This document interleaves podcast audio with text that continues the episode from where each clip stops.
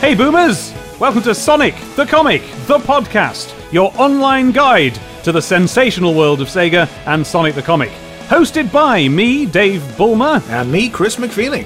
Hello, welcome. Uh, it's this podcast again. Again, already. Yeah, we're on the third one already, and we are brought straight online. It does say online, your online guide to the sensational world of Sega, right here on the inside front cover. I Don't know why it said that. It does, actually. I never really noticed that before. Yeah. We're your online guide. Control Zone. And here we have a, another World of Sega column, like we did in issue 2, um, this time titled Sega Celebs, in which we learn that both East 17 and somebody called David Jensen, who I googled and found out was a DJ, uh, oh, and uh, Chris Evans, who we've met before, not the Chris Evans from Marvel, the Chris Evans from the 90s, uh, have been photographed standing near costumes of Sonic and Tails for some reason. And again, I wonder if, like we were saying in our previous episode, I feel like this might be from that uh, Sega Rally Championship again, because we know Chris Evans was there. We do, yes. Um, and uh, and it's admitting here that these aren't sort of A tier celebrities by saying, forget those Hollywood tough guys who jet around the world opening burger restaurants. I don't know what that was a reference to. well, that would be in reference to uh, Planet Hollywood, wouldn't it? But when was Planet Hollywood open? I don't know. The true celebrities flock to the Sega superstars. Take a look at these famous faces who recently had the honor to meet Sonic and Tails. And uh, so, uh, listeners, East 17 was a, a boy band made up of, was it two chaps? I remember East 17, but you're asking an awful lot of me to Yes. remember any more than that. Well, Dave. they were quite, quite the rage in my class. With, Oh, uh, absolutely. with two uh, boys. This was a boy band that appealed to boys, at least in my class, um, because I think they liked the way that they wore their their baseball caps by just balancing them up just lightly Yeah. on the top of their heads. Which was a fashion that was very much followed by two of the boys in my class who fashioned themselves as a bit hard. I like to call this show a time capsule, and boy howdy, if East 17 in their baseball caps isn't the time capsuliest thing. And not just baseball caps. Look, one of them is wearing cool dude sunglasses. And a denim jacket. Yes. Oh, I used to like to wear a denim jacket when I could. Me and my on uh, non-uniform day at school, me and my friend both turned up in an identical denim jacket and, of course, denim jeans combo. How embarrassing. Which one of you went home to change? Not at all. We were delighted. Does Megadroid say anything we need to pay attention to in the welcome screen? Probably not. It seems like boomers everywhere have given, and again, we're not talking about boomers the generation, it meant Sonic boomers, readers of this comic, have given Sonic the Comic a massive thumbs up. The, the mail bins are overflowing with letters and drawings and stuff. I guess what that means is that the, the comic has, you know, sold sufficiently that it gets to continue existing. So that's good news. He does tell us about the amazing free gift of the issue, though, which sadly we do not have access to in any way, which is a double sided, huge poster.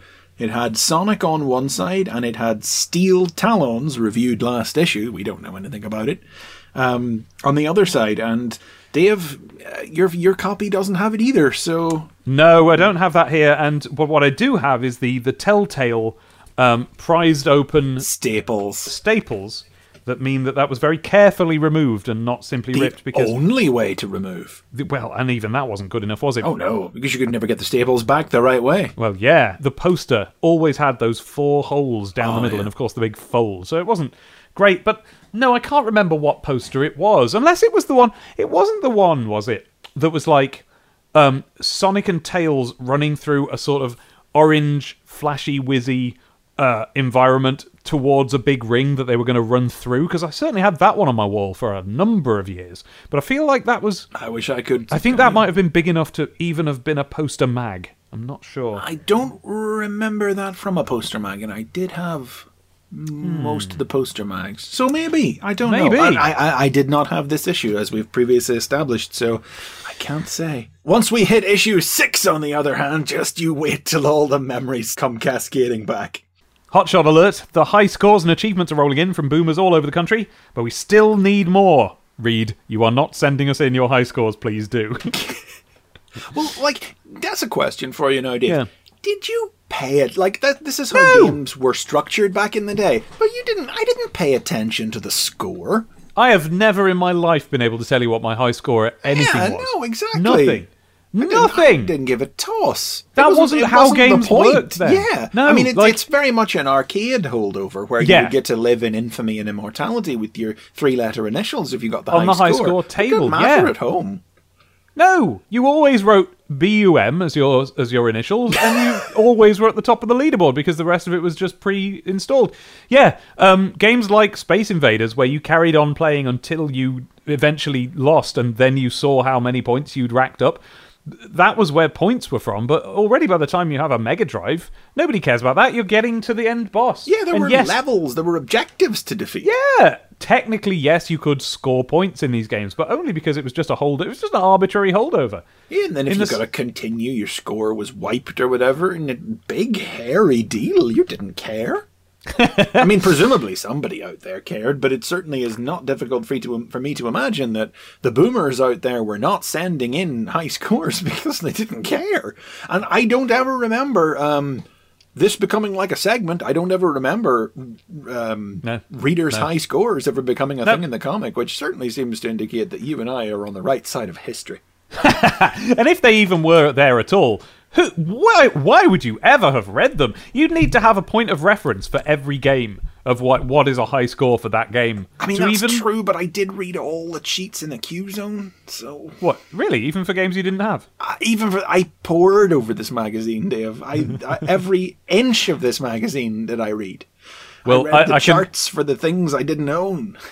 I can understand it because I am the man who, not yet owning a Mega Drive but desperately wanting one, uh, ordered from the school book club a a, a walkthrough of Sonic Two. Um, Just to which- have the vicarious experience. Yeah, I thought it was going to be these pull out glossy pages so I would be able to essentially read Sonic 2, but no, it was just diagrams in black ink on paperback book paper. Was it even official? Oh, I doubt it. Oh, well, it, no, I think it was. No, I think it was. I think it was called the Sega Gold Guide. Now I've Googled it and cleared up my memory. Yes, the Sonic the Hedgehog 2 official Sega Gold Guide did have some colour pages on which they showed you the bosses so that, I don't know, they could just tell you more specific stuff about the bosses, but also some preview screenshots of the upcoming Sonic CD, including from the intro. Very, very exciting, but forget all of that. The Sega Charts. Not much in the Sega charts to bring up, uh, except that we have a re entry on the Master System from Ghostbusters, which must have been 10 years old or so by then. I, I don't know. I mean, it fired in there at number five as well. That's a big spot for something to re-enter on. It and Alien Storm back in at four and five. Maybe they re-released them for the cheap. What happened? Oh, was it one of those cheap games that came out? I'm Maybe. trying to think what happened in 1993 to do with Ghostbusters. It, it certainly wasn't when Ghostbusters 2 came out. That was long gone. It wasn't gone. anything to do with the cartoon. I, I- they must have. No? must, ah, surely it must have been re-released or, or been. offered for cheap or something. We would speculate. Absolutely. If we were perhaps professionals, we would have done our research. But And as we're not, let's just plow on. Sonic. In Mayhem in the Marble Zone, script Mark Millar again, art Jose Casanovas. Um, I don't, I haven't been able to find out anything about this person except that they're Spanish, and lettering from LSFL. and certainly Casanova's art is the big talking point with this one. Yeah, do some talking about it. Uh, well, well, well, let's sum up the story first of all. Mayhem in the Marble Zone, it's called, in which um, Sally Acorn's little brother Tufty. Stop! Right. Now, Chris and I were enjoying a certain shared context when we recorded this, but as I edit it, I think it's safe to say a lot of listeners who know the name Sally Acorn might need some context here. Sally is known in America from the DiC cartoon we affectionately refer to online as SatAM, and in Archie's American Sonic comics, in which she's a main character, a princess, the leader of the Freedom Fighters, and Sonic's main squeeze. Well, UK Sonic does not squeeze. And that Sally is not at all who we're talking about here. Before all that, Sally Acorn was just Sega's name for one of the little animals that hopped away from destroyed badniks in the original Sonic game on the Mega Drive. We had names for some of the others. The pig was Porker Lewis, as we've mentioned before. Likewise, the rabbit was Johnny Lightfoot. The penguin was Tux. The walrus was Joe Sushi. The chicken was Chirps. The bluebird was called Flicky. And the squirrel was called Sally Acorn. And that was all that name meant a sweet little squirrel name provided to Sonic fans to make it feel a bit more like the animals trapped in Robotnik's Badniks were people we knew and wanted to protect. Now, I think it's worth mentioning that even though she's now long established as like a big Sonic character, Sonic the comic wouldn't have been defiantly ignoring the American version of Sally Acorn here. They just wouldn't have had any reason to know about her at the time. If they did, and they could have, she did exist, she debuted in a trial run comic miniseries a couple of months ago, then they were ignoring all that, and they had to, because it actively contradicted the story material that Sega had provided for them to represent. So, as we hear about Sally Acorn this issue, don't imagine Princess Sally. That's just something from one cartoon and one comic, both of which had very little to do with their source material. This is the original Little Squirrel from the game, just one of several fuzzy little animal friends to be found populating the pages of this comic. Sally Acorn's little brother Tufty steals a pair of Sonic's old, quote, power boots and uses the lingering bit of high speed energy in them to run off to fight Robotnik to try and prove himself a hero. But he runs afoul of some badniks in the Marble Zone, and Sonic has to come to his rescue, and does. Basically, that's that's about it. Now, this story, uh, particularly the artwork, unlike the previous issue, this is jam packed with stuff that's from Sonic. Just really rammed with it. Um, so we begin on a, a half page picture, which is very, very familiar to me, and I'll tell you why in a moment. Of a very accurately depicted Marble Zone, but not just, you know, they haven't just copied the screen here. It really is a sort of a 3D depiction of mm. what you could extrapolate from playing the Marble Zone, it might look like in real life, as it were. And I'm very fond of that. Some badniks are bullying a small squirrel called Tufty and are about to drop one of Robotnik's wrecking balls off his Egg-o-matic on him, and all because, as you said, he was trying to emulate Sonic by playing Hero. And then we cut back to the Green Hill Zone and find Sonic lost in a pair of headphones Because he's cool. because he's really cool. Because he's so cool. It's it's very similar to uh, having shades on, is to be listening to a Walkman in those days. It is. It's it's uh, it's another example, and again, this is another Mark Millar script does with the second issue. Um, uh, so again, Millar was really, if there was one writer to my memory, and we'll see as we go again, who really rammed home that kind of cool that Sonic was, it was it was Mark Millar. He does two things here. He does that, and also he really starts to write in stuff about the games. It, it's it is, I would mm-hmm. say, this this issue we've gone right back into, or we're about to go right back into the level of game fidelity as we had in issue one, in my opinion. I mean, I see you say that with a pleasant tone in your voice. I do. I, feel like it's more of a sort of. It's less of a story and more of just a little run through of things from the games. You see, I'm not, I'm not super into it personally. I won't argue against that, but um, I guess at the time, I just think I was. I think, I think it was the idea of like when I wanted to buy a Sonic comic, I wanted a comic of Sonic, and this is that. And I like This that is it- very true. I like that it gradually became something more, but I like that it gradually became something more instead of like Archie did, just launching straight into just some random unconnected thing. So, and to get there, you I guess have to have a couple of issues of just like check it out. Um, but I s yeah, I take your point there actually. Anyway, so engrossed is Sonic in his music that Tails has to actually kick him, and we have the first instance of Sonic's bad attitude because he says, "Watch it, Tails, you're playing with fire." And there it is. There's that right. That's our first. I will end you. That's the STC Sonic. I mean, we've definitely had little little tastes of his cocksure cool, but this is like, yeah, don't don't cross me. Watch it, Bucko. Yeah, and being mean to Tails. You know, I've just uh, noticed on the left hand panel there, it didn't even really register. Because I don't know, when I was younger, it didn't, but um, we see how artists struggled with Sonic closing his eyes. yes, he's got white eyelids here with you know. He's got, yeah, just the, the white giant goggle visor is still there, and then he's got drooping eyelids in place of his pupils floating in the middle of the white void. yeah. in my mind, and I have no idea if this is based on something from Sonic the Comic or if it's something else or if it's just how I sort of understood it, was in my mind I always imagined that his eyelids were that flesh tone. Oh, did you? Yes, that's right. Because the real question is usually, do I draw them flesh tone or do I draw them blue?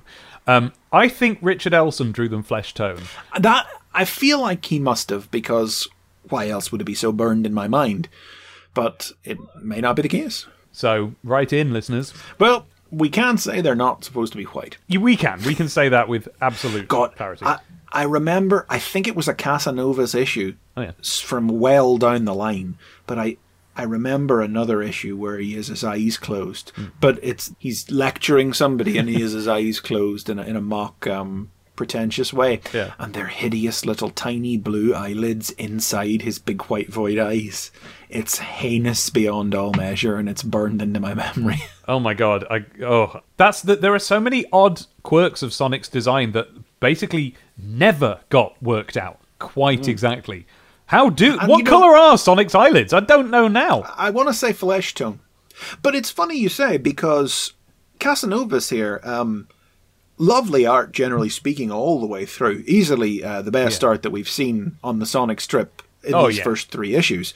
But um, Yeah. his Sonic does look odd. His Sonic doesn't look right. Well, and I would say that's true of the other characters. The, again, same as when it was Wonder Boy. We're looking at very Japanese-styled characters being drawn by someone who is more used to a, let's say, a more Looney Tunes style. Um, Yeah, or a or a Disney style. uh, actually, more that, yeah, more of a Disney style.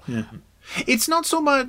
Tails looks all right. Yeah. I- I, I feel like Casanovas maybe drew a Tails strip later on, so maybe that's think so. partly why that doesn't seem so odd to me. But it, with Sonic in particular, it's the proportions.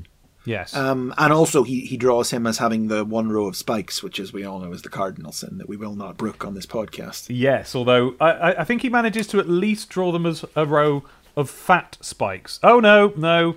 Um, you see that? Yeah, uh-huh. pages mhm, four and five, line. they're thin, Yep. and I am against. Oh, and then they get thinner as it goes on. Yes, no, no.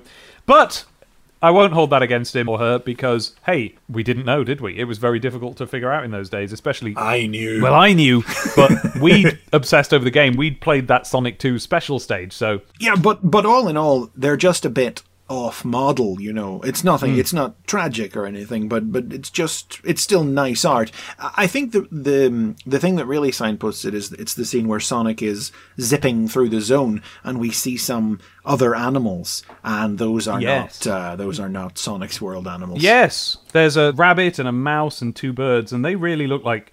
I mean, I would say they're out of I don't know something like Bambi, maybe. Yeah, they're very Disney-ish animals, and that is clearly what he defaults to whenever he doesn't have uh, a style guide to be going off of. You know, but he's done he's done a fine job with Tufty, who, who I certainly presume did not have any kind of style guide. No, and it's fair because this is a new style. The world hadn't really had this, or at least the Western world. True. I think a lot of artists had to really work hard to adjust, and, and frankly, it's one of many, many things that are to artist Richard Elson's credit that he was able so quickly to settle into this this completely foreign, it, well, literally art style that, that that that he wouldn't have had to have approached before. And to not only settle into it, but you know, not to get away from talking about Casanovas, but in the case of Elson, not only to settle into it, but to basically define it. Yeah, really commanded it.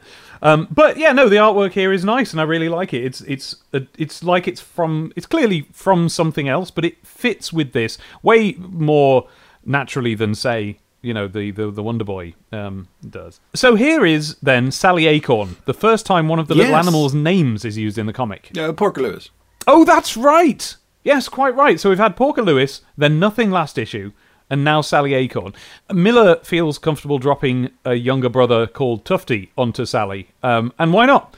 As an arbitrary background character whose name was an afterthought in the background of the franchise Bible, nobody's ever going to care about this Sally Acorn character, so you may as well just come up with anything, eh, readers? I know. um, yeah, Sally Acorn, a main, arguably the main character in the uh, the Archie comic for years and years. Oh, you're starting some flame wars with that one, Dave. Don't you think?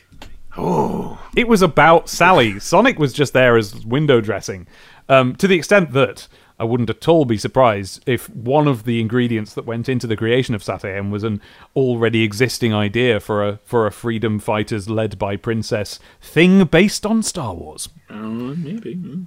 I've never thought of that until just that moment, but the the princess leading the, the freedom fighters, right? Yeah. Now, Sally was never a princess, of course, in the uh, in the British material. I, No. I, am not sure when that. Ke- I feel I feel like that probably did come up in the development of the cartoon rather than in any of the um, Sega backstory. Oh yeah, which which just lends more credence to my idea that it was a, a already existing idea for a Star Wars thing that they just had to graft Sonic characters and licenses onto. But yes, somewhere between whatever development happened between Archie and DiC, whoever came up with it first, she became Princess Sally during that development. But here she's just Sally Acorn, just a squirrel who really isn't particularly used again. I don't know if she ever is. No, yeah. There's there's the one famous bit they do with her as a newsreader, and that's it. Oh yeah. Um, we learn that Tufty has found a, an old pair of Sonic's power boots containing a bit of his high-speed energy, which is in direct contradiction of the previous issue. Is it? I, I don't feel like it. No. Now, like, why not? I've come up with a reason why not. my read would be that Sonic's high speed energy uh, was absorbed by the boots over time. Oh, So the power comes from Sonic, not from the boots. so so he's just running, and then Yeah. uh, that goes in his boots. I guess why not? It'll saved up supersonic energy. It's a bit of magical thinking, but it'll do for this kind of story. Well, yeah. My my interpretation here is that Sally says he found a pair of your old power boots and ran off to fight Robotnik. And Sonic says, "Hmm, my old power boots might still contain a bit of my high-speed energy. Won't last for long, but long enough to get Tufty in trouble." Something about that. I think the fact that it won't last for long makes me comfortable imagining that what he's found is a, a, a speed boost. You know, the, the, the boots Yeah. you get in a PC monitor that has boots. oh well, that's yeah, that's absolutely what Millar's inspiration for it is. I have Right. no doubt in that. And certainly that was that's I mean that was a point in Stay Sonic that I always felt a little confused about was the fact that Kintobor had invented the sneakers. Yeah. And he called them power sneakers. And it was like, well, but those are the high speed shoes. Yeah. Those aren't the shoes he wears all the time. That's a good point, and I'm going to file that along with my complaint about Stay Sonic, which is that why was his name already Sonic? Um, well, it, it could just be a name. Well, it we've since found out in the uh, in the series Bible that all that came from. It wasn't. I think he was called Sonny, originally. yes. No, that, yeah. but that was the early, early iteration of it where he lived under a hedge in Oh. North Dakota or wherever it was, yes, yeah, that's right. by a burger joint or whatever on Earth. I Yeah. think he was always Sonic. As a child, I thought he would be called Speedy. Um, when he was, before he was Sonic, that was my little bit in the yeah, because he was quite fast. oh, and so he went from Speedy to Sonic, did he? Yeah. Um, so then we see Sonic running really fast, which, when you think about it, we actually haven't had very much of up till now. No, it's mostly been uh, running to bop things rather Yeah. than. There have been like scenes of him zipping off to Yes. go somewhere, but no actually extended scenes of Sonic. That's right. And here we have a whole page of his just zipping around and doing, as you said, game stuff. Look at He. his face! Did, what an attitude! Yes! These are the birds, if you're not looking at this, by the way, listeners. Uh, the, the birds he passes go, Whoa, did you see his face? Look at him go, What an attitude. The first acknowledgement of Hedgehog with attitude in STC. Uh, again, Mark Millar really selling the edge Hmm. of Sonic, like like we pointed out last issue, more so than any writer. He goes round a loop and collects rings. Is this the first time he's collected rings? Uh, I I think so. Yeah, I, I've said before that uh, the representation of the game world is one of my favorite things, but I never did quite like him collecting rings because. Oh, really? Yeah, because it it's- Where did what, where did they go? Where did the rings go? Well, in this picture, he seems to be keeping them. He's holding them in his hands. He goes through a big ring, like at the end of the levels, into a special zone. And all right, it's the Sonic 2 special zone, but still points for trying. Yeah, yeah. Um, and there's an implication that if he'd had fewer rings, or rather, no, uh, l- less energy, Less than fifty energy. it would have just provided a shortcut to somewhere else on Mobius. I like that idea. The idea that there are these giant rings that are essentially portals to just somewhere on the planet, but if you've got enough rings, you end up in the special zone because you're just covered in magic. Think that's cool. Yep, that's a solid idea. It's a good adaptation of the thing. Um, not that we'd ever. I suppose it's kind. It would kind of come back in the whole Flicky's Island stuff. Yes, that's right. Um, so already we've had Marble Zone, Wrecking Ball, loops, rings, power boots, special zone. It's all in here. It really is, and and I think you're right that it's a bit of a check out the stuff from the games, but. I don't know. I, th- I think credit should go to him for putting this much into something that still functions as a story. Well, that's the strength of this one is that there is actually an objective being worked towards that's character driven versus the first issue, which was like they got to run past all the stuff to get to the machine at the end and blow it up, and that's it. Yeah, for my money, this is the first good Sonic strip. Hmm. Yeah.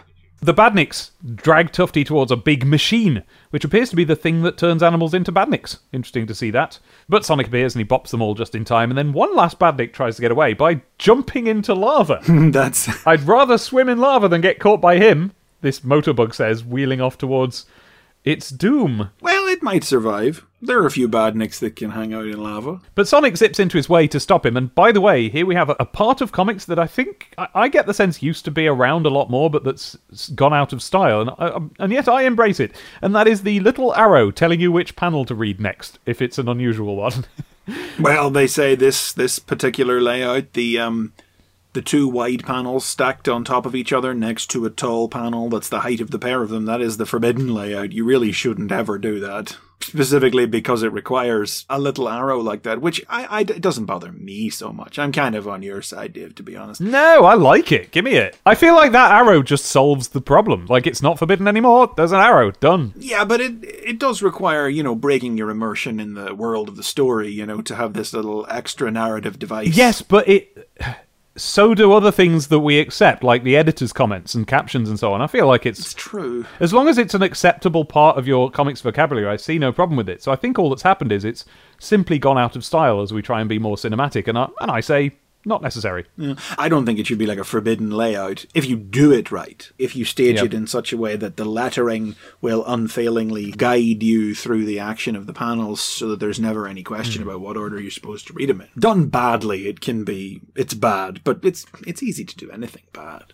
So, having zipped into the way of this badnik, uh, Sonic is now uh, underneath a falling spiked crusher weight, which is what they call the uh, the big falling spike things from the Marble Zone, and uh, he's saved from that by Tufty, who sprints along, pushes Sonic out of the way, presumably using some of the Sonic speed in his shoes, and Sonic is saved.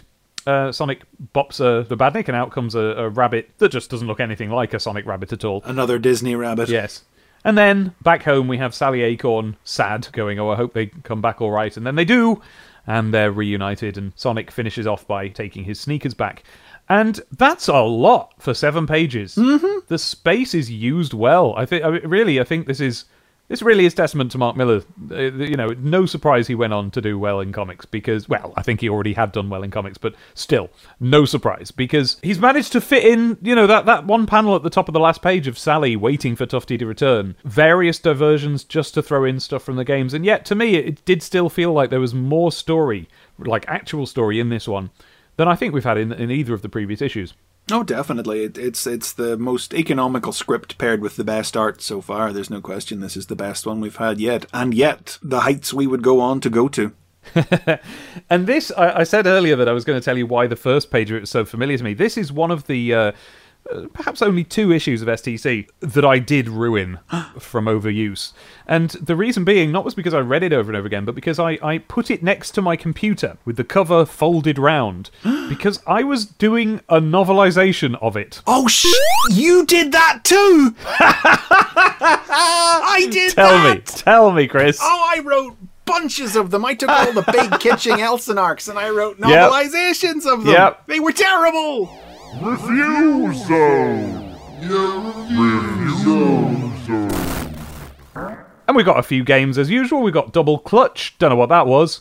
We've it, oh yes I do because I can see in the picture it was uh, one of those games like Micro Machines was the best one of where Yeah, top down driving yeah game. um, this one it says this is a very sort of cheap one it's a two megabit cart rather than as it says here the vast majority of Mega Drive games take up four megabits or more to beef up the graphics so they acknowledge that this one doesn't look great. Um, one of the ways in which it doesn't look great, from my research, is that um, you can see in the screenshot here that there's only one yellow car, and that is indeed how the races work. Only your I was one coloured player car and everything else is black and white. That's right. And yet, still 35 quid. We've got Afterburner 3. I quite like this bit. At the end of the review, it says the music is absolutely gobsmacking, real finger rigging, humping, pumping stuff. and those with apostrophes. So I wonder if, you know, we, we've been struggling to come up with a, a name for the podcast. I wonder if we should call it the Finger Rigging Humping Pumpers. and then we've got Flash, uh, The Flash. Yeah, it's based on the TV show, I guess. It is, and I've looked it up on YouTube. It is genuinely fast. Uh, yeah, because it describes the speed of the play here. Yeah, just in the ordinary operation of things, you really are like really zooming around the screen. Not in a gimmicky Sonic 2006 way, but in a way where it's just, yeah, like the speed of the game is just turned up quite high. It's it's under the grave section. Plays fast. Beginners may find it hard going. You know what gave me a chuckle actually on this one was under the Afterburner 3. I presume it's the result of some kind of um, error where there's a piece of text where it shouldn't be. But under the grave section, the the cons, it says repetitive action appealing to shoot 'em up fans. what's what's wrong with shoot 'em up fans? Why can't they be appealed to? Yeah. Huh. Didn't notice that. It's Probably supposed to go somewhere else, I think. But um, Flash gets 80%, which is one of their highest marks. They only really go up to 85. I guess I'm what- sure when we hit the Sonic games, they'll be. I was going to say the they're probably yeah. holding that back, yeah. But um, that is a full 10% more than Double Clutch got, and yet it's cheaper by five pounds. Well, it is for the Master System. Oh, so it? Oh gosh, yes, it is. Oh, it does look good then. It looks quite nice for a Master System. It game. does. When I was looking at it on YouTube, I wasn't going, "Oh, there's a Master System game." If you'd have told me it was Mega Drive, I'd have believed you. That is a good-looking game. Um, and then we've got uh, Review Zone Extra, in which they tell us about yet more controllers. I had forgotten that it was a thing on the Mega Drive that there was just loads of controllers. I can't imagine using a joystick on the Mega Drive. I did have a six-button controller later on. Did you ever get one of the non-standard controllers later? No, because I kind of thought that that was like wrong. I get it. I get you. Not in a, no, not in a cheating way, but just like this is the controller, so everything's made for this. I still kind of feel that way. And like if you get a third party controller, it's like, well, it's not quite right. I think that the six button, I can't swear because I don't remember properly, but I think the six button one I had was an official one. yes, and they do mention. Um, Uh, yes, it's in the news zone, I think, later this oh, that's right. Oh, I won't mention that here then. So, but yes, there's there was an official one, and of course that was for when you were playing Street Fighter, and probably only Street Fighter.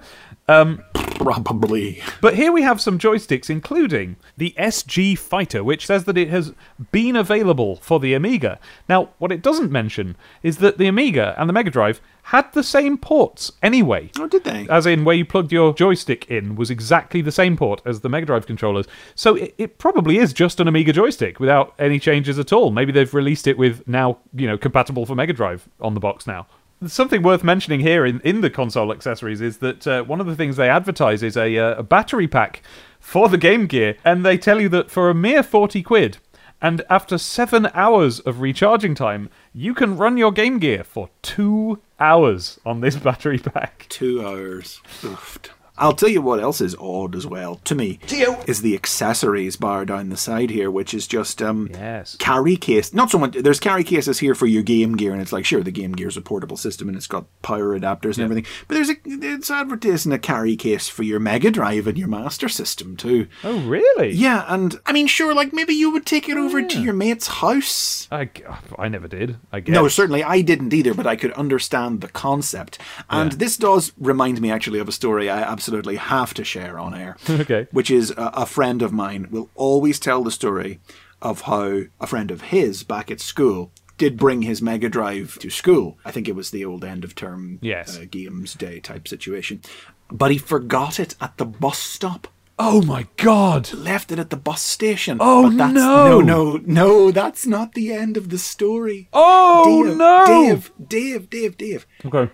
This was early 1990s Northern Ireland, don't forget. Oh, and no. A bag full of computer bits and wires was found unattended. Oh. They blew it up in a controlled explosion. Oh no! Oh no! Oh no! It was a different time. I uh, I can Because it was, you know, it's a Mega Drive. It was still new and weird, and p- this, Yeah. this wasn't something you saw. So there was And did the owner of this Mega Drive come running back and just see, like, That I don't know, but I like to imagine, don't you? That that just the or as they pulled away in the bus? pressed up against the glass in the distance. Oh my word! Shinobi. The Fear Pavilion, Part Three. In which, again, as in parts one and two, um, not much happens, but it happens with style and great readability. Very much. All that happens here is uh, Joe fights a master he can barely touch, whose main move is dodging. So he whips off the old man's belt, lashes it round him, and leaves him tied up on the floor. The end. Yep, straightforward and wonderful style. And again, like we were noting last issue, so influenced by martial arts movies. Yes. This guy's presented as a as a, a monk, a holy man. So he greets Musashi in peace, as it were. You know, uh, it is a wise man who knows who his enemies are. And it, it is a wiser man who recognizes his friends. And who but a friend would give fair warning before you begin a fight you cannot win? And as he says this, he he's surrounded by a ring of candles, and he sweeps his arm. Whoosh, he sweeps his arm out so that the force of the wind from his blow blows out the candles, plunging the room into darkness. And then they have to fight in these monochrome panels that illustrate the darkness. That again, like last issue, shift to monochrome red as the ferocity of the battle picks up. Yes, in the last issue, they had this particular bit where there was a gimmick of the guy losing consciousness or air or whatever, and everything was kind of turning pink. Here we have an entire issue only done in mood lighting, and it's it's all so cool. We we join him in this kind of eerie, greenish, turquoise-ish arena with the candles on. He then snuffs out the candles, and now we're in this deep blue and then during the fight sequences you have this red and yellow orangey kind of um, sun motif pattern behind them as they fight. You've got panels during the rest of the fight that are brightly lit in pinks and oranges but but it's clear that that's just a sort of a metaphor or like a part of the presentation And then at the very end, as he defeats him and ties him up, uh, as you move down the page, the hue of the panel shifts from bright red into purple, back out into the blue darkness again as the ferocity of the fight dies down as the guy's defeated. Lovely stuff. So simple, so effective. it's so great and then he and he and he starts swearing in japanese presumably It ends on a great joke, yeah. yeah, the defeated tied up master says some stuff in Japanese that I can't read, and uh, Joe Musashi walking away says, Tusk Tusk, that's no way for a holy man to speak. so it is absolutely no surprise that in a few issues' time, they will, I believe, release a, a kind of trade paperback collected version of the Shinobi stories. And, and Yeah, oh, I forgot about that. They did, didn't yeah. they? I didn't buy it because I was all, oh, I've already got this, so I won't get it. And I regret that now.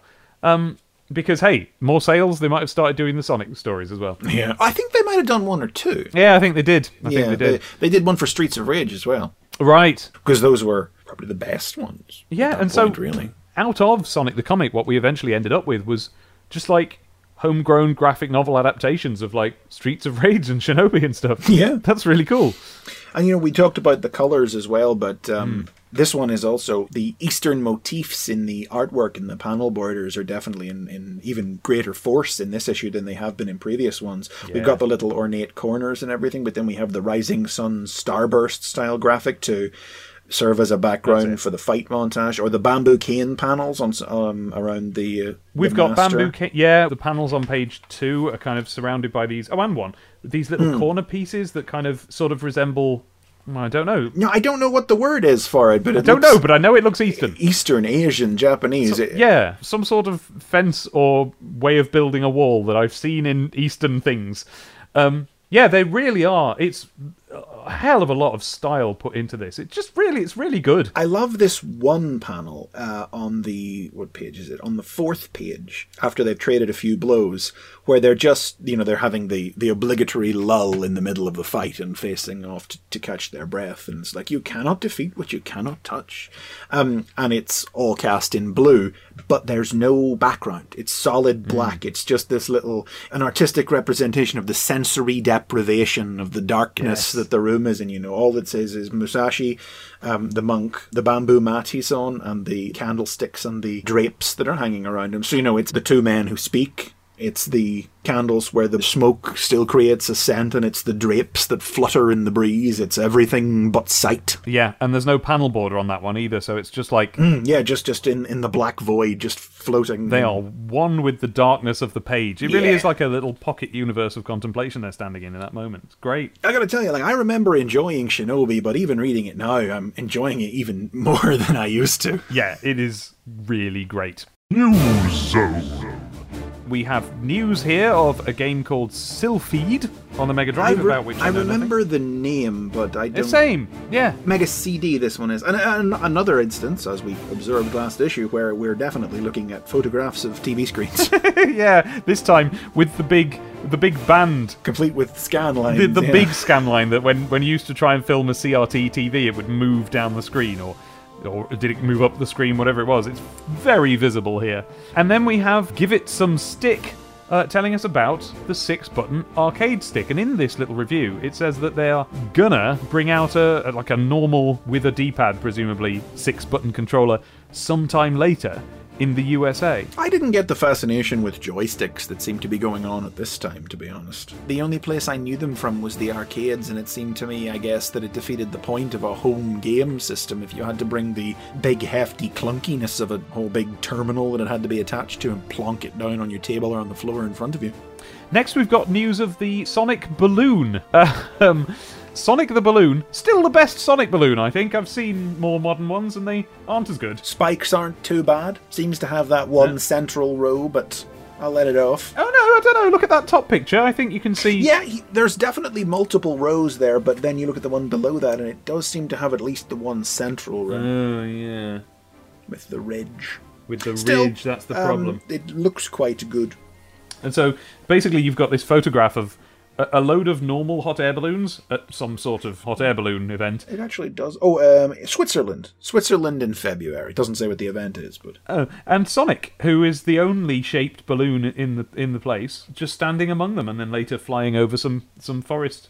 It just looks lovely. I like it. and then it, and then the balloon watch segment tells you that if you're on your holidays at uh, in France or Germany or uh, in Budapest in Hungary, you can see it at various Grand Prix that are being held. Which again, obviously means this balloon was tied in with the um, There we go. The sponsorship deal. the Sega sponsorship deal that we've read about in previous issues. On the next page, uh, readers at home who might be trying to read along and will presumably be doing that in scans won't have the next page because it's gameware and uh, the scans tend to omit the adverts. But this one is worth bringing up. Uh, I've already sailed straight past adverts for things such as Terminator figurines and the game Cool Spot, but here we have a number of Sega t shirts Ah, which are extremely desirable. We have a boy wearing a t shirt of the Sonic 1 title screen. Not in a box, it is all over the t shirt. You know, you've got the scrolling parallax water at the bottom, you've got the clouds at the top, and Sonic in his big logo in the middle, not as he appears on the title screen. It is a, a standard drawing of Sonic to replace the original, but fantastic. Yes, please. Give me that now. Um, and if you want one of them. listeners, if you know where you can get one of those, I know exactly where I can get one. I have to phone their 24 hour credit card hotline and talk oh, Dave, I have some bad news for you. and talk to the evil Dr. R. And uh, if anyone at home wants to try this out, it's telephone number 0272767882. Or send a check with coupon to Business Alternatives Limited. I don't know what alternatives to business they're trying out over there. but hey, maybe if you send in your your coupons now, then you'll find out because you get 20% off if you order any five of the above shirts, or 10% off if you order three. So get together with your friends and combine your orders. Actually, quite reasonable there. Um, that is something we could actually do. So they're pitching not to the parents there, but to the uh, to the crowd who, like me and my friends, uh, would try and uh, club together all our pocket money to buy as many things off the tricks, jokes, and magic tricks page at the back of a I don't know what was that in the old comics that used to have them. And then we have the final part of the grand opening competition. But things have changed. They're not just asking for tokens anymore.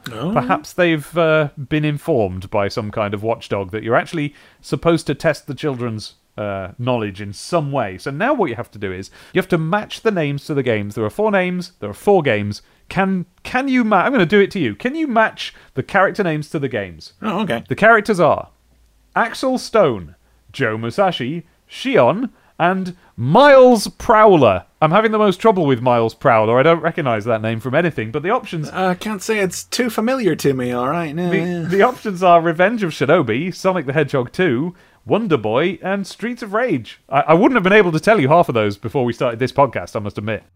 no, I would remember Joe Musashi, all right, and I remember Shion because of the story I told about my mum last issue. I might not have remembered Axel offhand, but process of elimination in it. Golden Axe. Citadel of Dead Souls, Part 3. Big attack! Big attack! That's the first thing. Oh boy. You've got the sort of the recap caption, and then Axel just hopping into the air in a big boing with his knees up and everything and his sword out, shouting, Big attack! And you gotta assume once again that that is something from the game. I mean, I assume so. He was just in the clunkiest way possible. Because otherwise they've just written, Big attack! Like, I'm gonna do a big attack on you! I know, right? You don't choose to write that.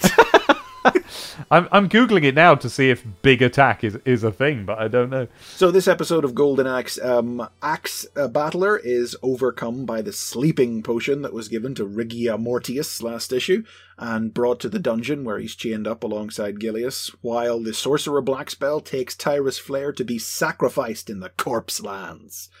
But uh, Gilius and Axe are able to escape.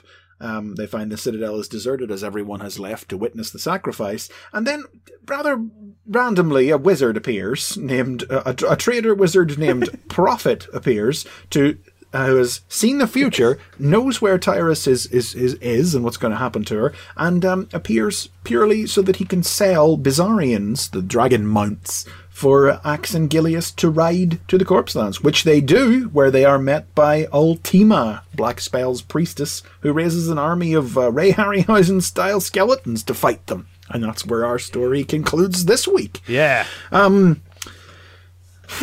I don't have much uh, to to dig deep into about this one. No. um, I did like that at the very start. uh, We left in the previous issue uh, with um, who's the lizard lady? What's her Rigia? Mortius. Oh yes, Rigia Mortius being sent off with a, a potion to administer to Axe Battler, um, and the way that she administers it yep. is that she just chucks it in his face and it just thunks off his nose. She doesn't splash it in his face, listener. Yeah. She literally just hucks the bottle at him and just beans him right in the, right in the face. It's, it's really good. But then there's a, there's another one of these little Mark Isles jump cut moments Oh, yeah. where he's beamed in the face with the bottle, and then the next panel, his unconscious body is already being dragged into the dungeon. Yes, of the Citadel of Dead Souls. And we have to retroactively discover a panel or two later that it was a sleeping potion that knocked him out. Yeah, that's right. It could have just been that she chucked it in his head so hard that he just got knocked out. I want to call it an economy of storytelling, but I feel like that's a phrase I would only use to compliment something. I don't want to pay it as a compliment to Golden I'm, Axe. co- I'm comfortable complimenting this. I didn't I didn't notice that jump cut when I read it today. So like that yeah, that was fine by me. Maybe I just wasn't paying attention. But it was I tell you what, at this point I, I did feel as if the peril was sufficiently raised. Like they were all chained up, all three of them at this stage. Yeah. I didn't know how are they were going to get out of it. Of course, the gag is that Gilius, being a dwarf, is too short, so he's hung by his wrists, but his ankles are don't touch the ground, so they can't chain his ankles to the floor.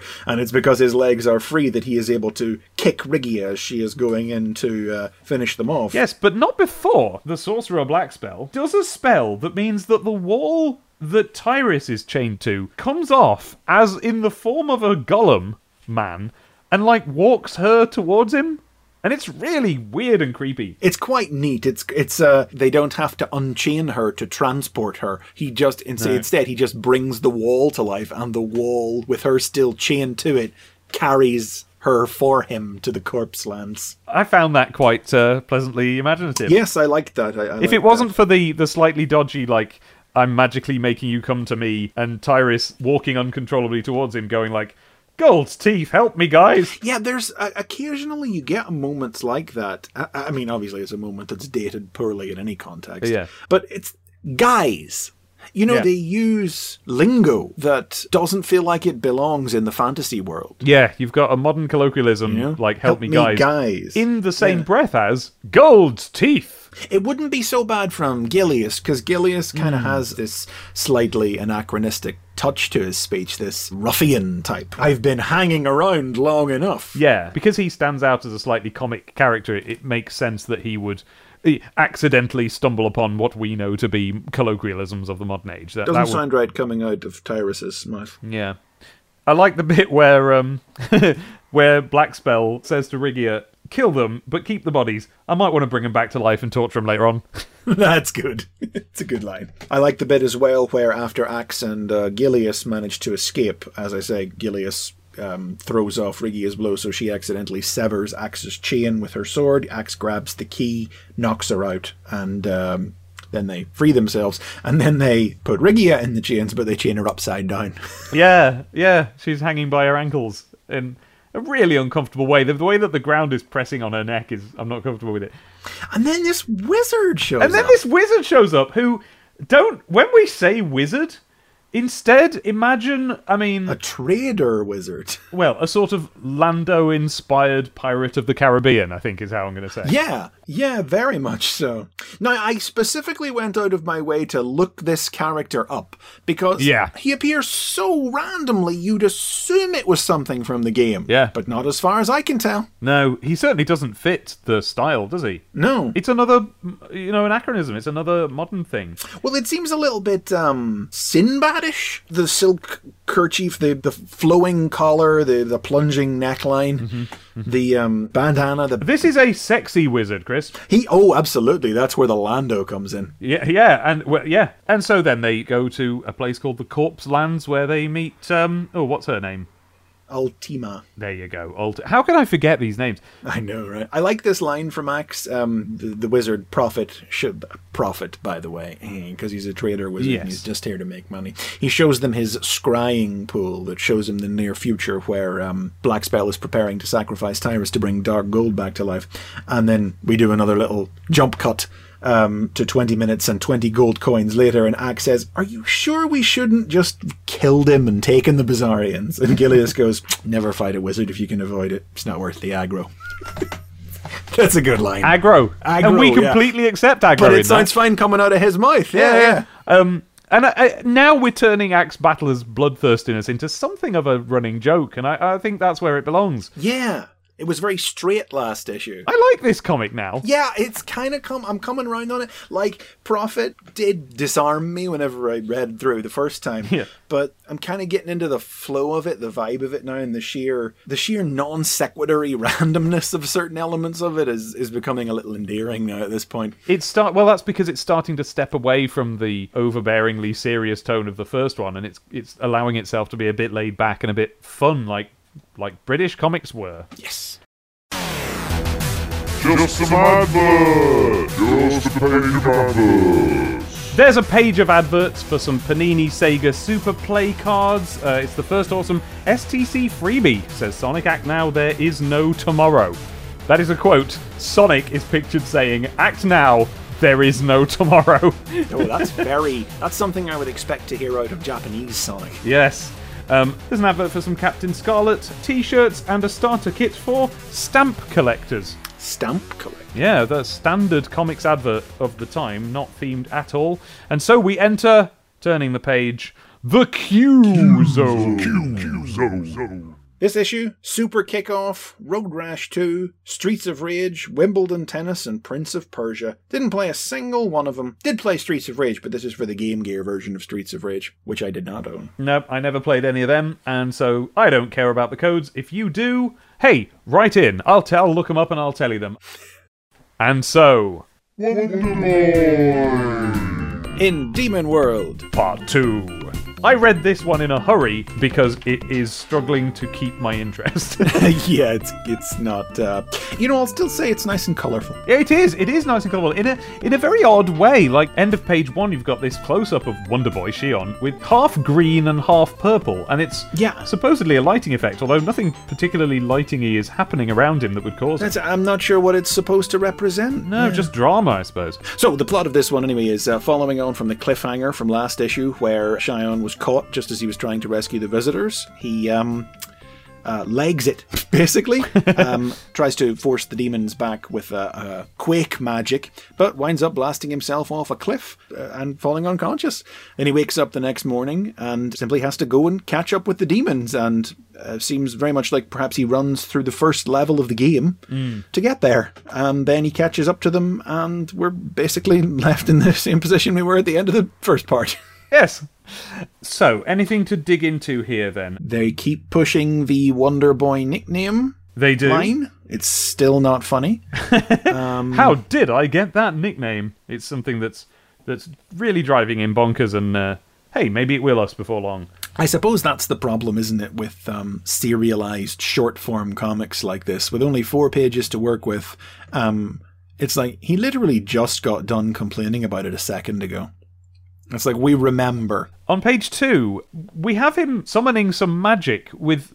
The, I, I guess they wanted a sort of by the power of Grayskull, a, a way that he summons magic, a thing that he recites, and what they've gone with is let magic appear and spell me a quake. I quite like that. I don't know why I like It's it. quite but I- nice. there's something a little flowery about it. Essentially, what we've got here is a golden axe babies. Essentially, we've got a a, a younger. Golden Axe baby. Yeah, it- it's a it's a younger adventurer going around in a, a quite sort of similar.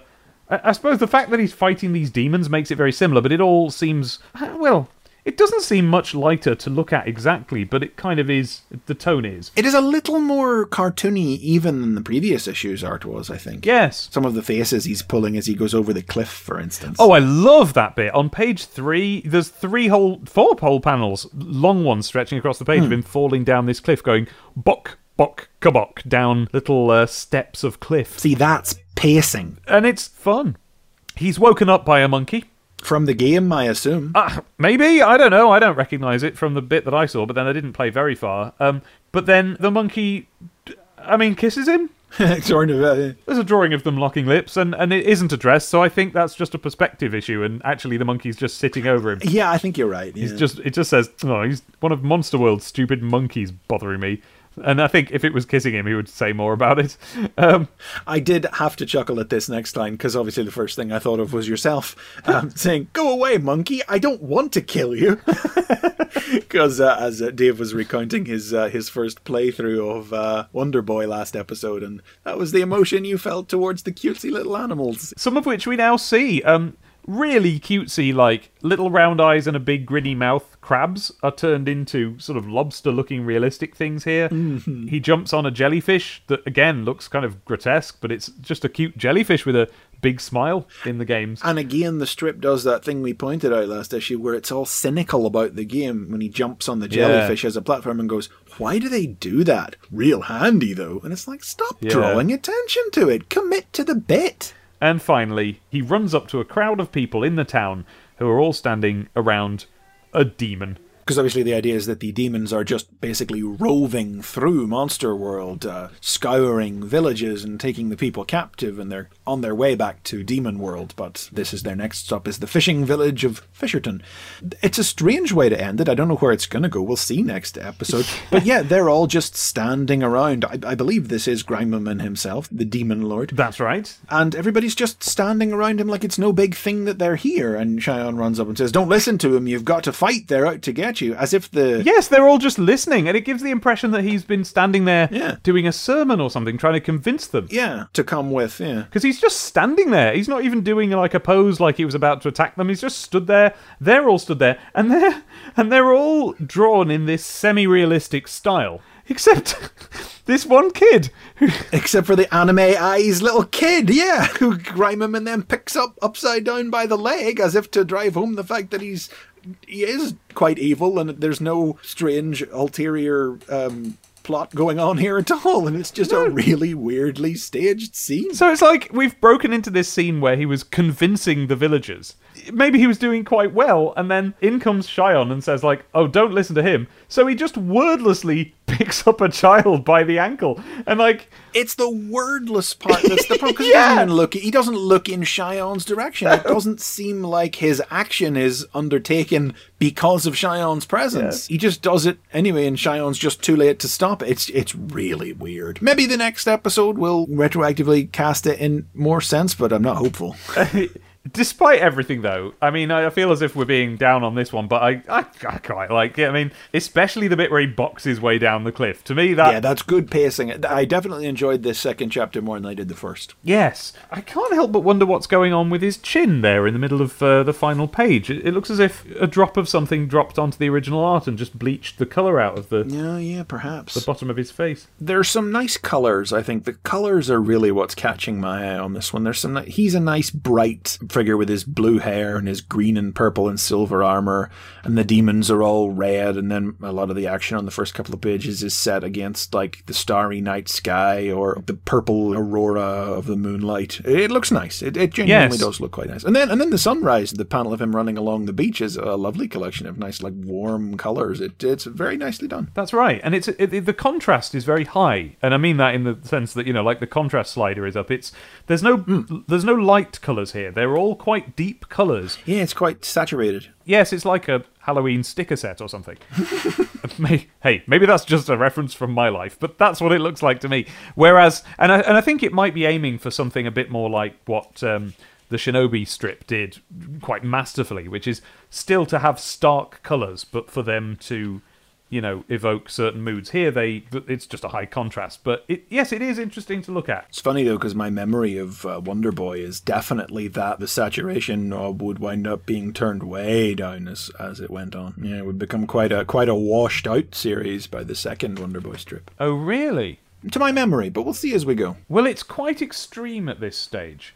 It's done with, uh, I guess it has an ink look. The colours look like they're done in ink, is what I think I'll say about it. It's actually not a point that we've made at any point in our first three episodes, but it's probably worth us pointing out now, particularly for any American listeners or, or uh, younger ones who weren't aware of the standard. But these are all fully painted strips, we should say. Oh, yes, yes. The, we're not talking about flat colours here. These are, in every single comic, These are not um, mechanically separated color or anything. you Yeah. can see the stroke of the brush, you can see the blending of the paints. because that's just how it worked. That's that was how British comics of this level were done. I don't even know what they did in the early Archies, because it looks like fill tool, but presumably that it was done with something physical. I would presume it's the old, this the straightforward cut acetates that you used for your mechanical separation. Oh, really? Your four inks. Well, no. Here we have. I mean, particularly the um, the Golden Axe comic is the most painted of the lot, and it really Oh, is like you know absolutely. fantasy art style painted. Properly channeling that Frazetta Vallejo painted barbarian vibe,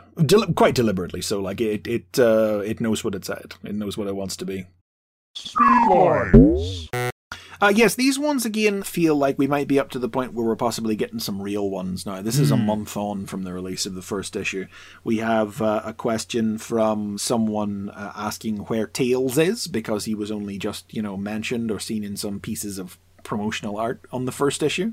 And Megadroid obviously reminding him, saying, hey, there'll be plenty of Tails in this comic. And also, of course, we've had Tails in this and the previous issue now, so that is an out of date letter, which just lends credence to the reality of it. Then there's uh, another one here asking for posters of hopefully Kid Chameleon, which is obviously a way to remind us that Kid Chameleon will be having a strip in issue 7. Another letter like last issue asking why Sonic is blue, another request for his origin, and a request for an Echo strip. And interestingly, placed on the page in what I think is the same position as the previous Are You Doing Sonic's Origin? Yes, we are letter, so that might not be real, but who knows?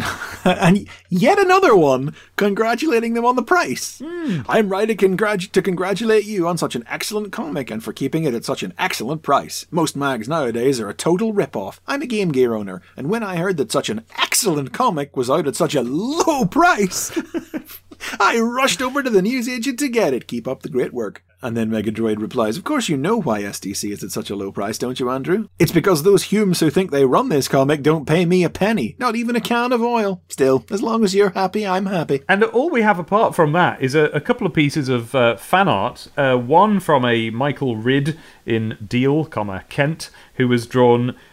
This is the sort of, of boy that uh, that I wasn't, uh, but I had a friend who was. It's a drawing of Sonic, but this kid is more interested in Sonic as a sponsorship of Formula One mascot than as a character. So he's he's looking very much like a logo here, leaning against the Canon and Williams Formula One racing team logos, and then two depictions of helmets and the uh, the information that they are Damon Hill and Alain Prost's helmets. Not into that, but then we have, I mean, good work, of course, Michael. I'll have to take Michael Ridd's word for it. Yeah, and then we have something from Simon Queen of Buckley in North Wales, who has drawn just a sterling piece of Sonic art with as many characters on it as he possibly can. You've got the, the little animals at the bottom. You've got Robotnik o- over the top doing his kind of I'm coming to get everything pose from Sonic 2, except from the front, so he hasn't just copied it. Lots of badniks everywhere, Sonic in the middle. Lovely stuff. And if you would like your letter printed in a future issue of Sonic the Comic the Podcast, then send it to stctpodcast at gmail.com and also remember to tell us on Twitter that you did that, otherwise we won't remember to look. And there we go. That's issue three of Sonic the Comic. Next issue, we are told we'll be heading for the next level Shinobi in the Hall of the Monkey King. Wonder Boy goes after those demons, Golden Axe, Tyris goes under the axe. and Sonic goes Badnik!